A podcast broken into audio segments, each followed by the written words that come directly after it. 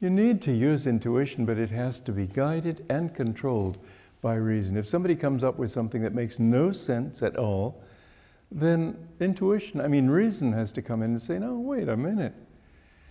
Truth is not afraid of questions. That's what Yogananda said to somebody when he was challenged.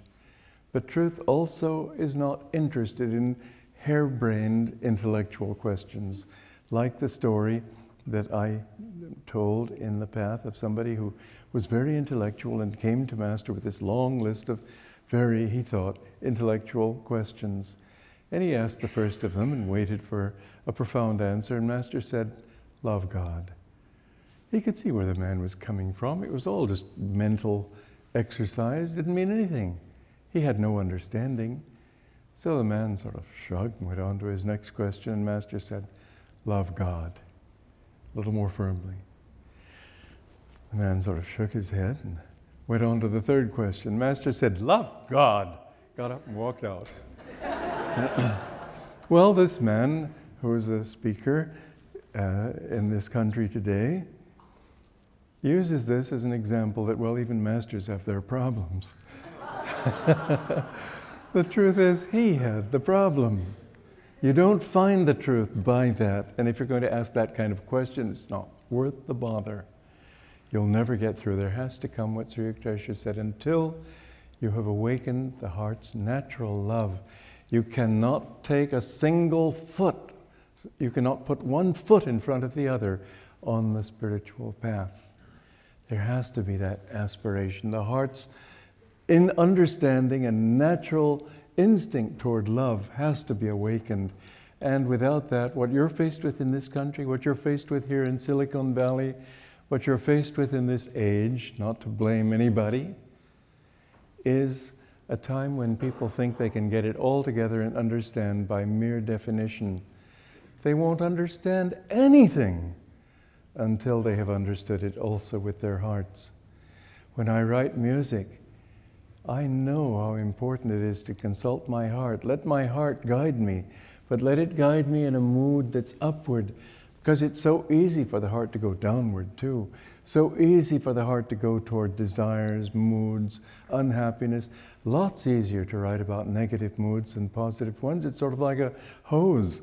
If you want a strong flow, one simple way is to squeeze the hose tip, isn't it? But of course, uh, another way would be to turn on the tap more fully.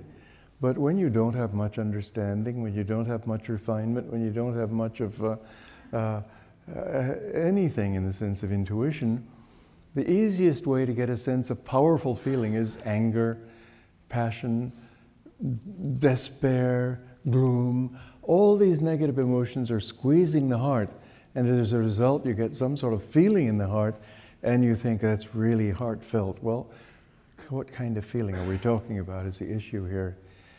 The music that you write, the words that you write, the words that you speak, whatever you do in life, in fact, should have this uplifting feeling. And that you can only do by not squeezing your heart, making it small, not thinking in terms of selfishness, but rather openness. And that takes a lot of energy. But the more that energy can flow, the more you feel there's a, a powerful upthrust. This is why it can't come quickly. You know, when I was a young man, I wanted to be a poet and a playwright. And I quit because I realized I did not know the truth and I was not going to fool my public. I didn't want to flood the world with my ignorance. I quit writing altogether. When I met Yogananda, he told me my work was writing and lecturing, and I knew that it should be, but I didn't even try really to write for 20 years because I believed that I had to get on the right wavelength and this is what it has to be with your spiritual path, too. Oh, sure, you can become very dogmatic. Jesus is the only way, or Muhammad's the only way, or Krishna. If you don't worship Krishna, you'll go to whatever. But the truth is that it's all an openness of heart that embraces everybody. That's the kind of love you want. And that can come only if it's guided somewhat by reason, also. Reason can say, sort of skeptically, Oh, so you think Jesus is the only way? in what way do you say Jesus is the only way? Well, we have Christian humility. Are you saying that Hindus, Muslims can't be humble? Well, no. You know, you use your reason a little bit and you begin to see that everything that justifies a Christian being a Christian is something that everybody in the world who is sensitive and refined practices. There is no difference really between a sincere Christian and a sincere Hindu. Sincerity, spiritually speaking, means loving God. So when your reason is used in the right way, and it has to be guided, because otherwise, you see, you've got this passageway, but it has all these corridors going off in so many different directions. And so you can reason yourself blue in the face and not arrive at the truth. That's why I always have been suspicious of reason by itself. But if you allow reason to guide you, you will find that bit by bit, it will find that way, if the heart is there too, find that way that wants to move upward, doesn't want a sidetrack, is not interested in something just because it makes sense. Many things make sense, but that doesn't make them true. What is true, the heart will help you to decide. Finally, however, what you need to do is first get yourself together, yes. Get all this energy flowing upward from your lower nature toward the higher, from your ego offered up to the light in the forehead. But then, that's not enough either. You know, it's a very interesting thing. We have, do we have it there? Yeah, see that? That's sort of symbolic of the spiritual eye that appears in deep meditation. And it's really a reflection of the medulla oblongata, which in deep calmness appears in the forehead.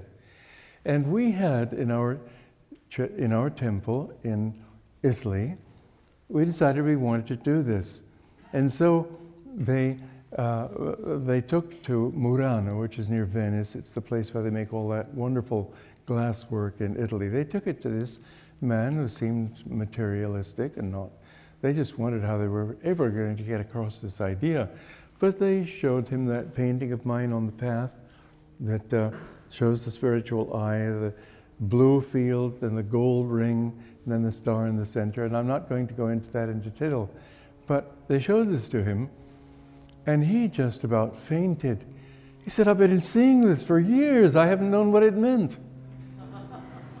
I've had it happen to me not a few times, quite a few, where, where people have said, Yes, I've seen that. Some of them very matter of factly, some of them, like him, absolutely astounded that anybody else could tell him what it was.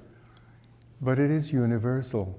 You all have it. Just as you have eyes, a stomach, a heart, all of you have this spiritual light in the forehead, and that's what it looks like when the mind is calm.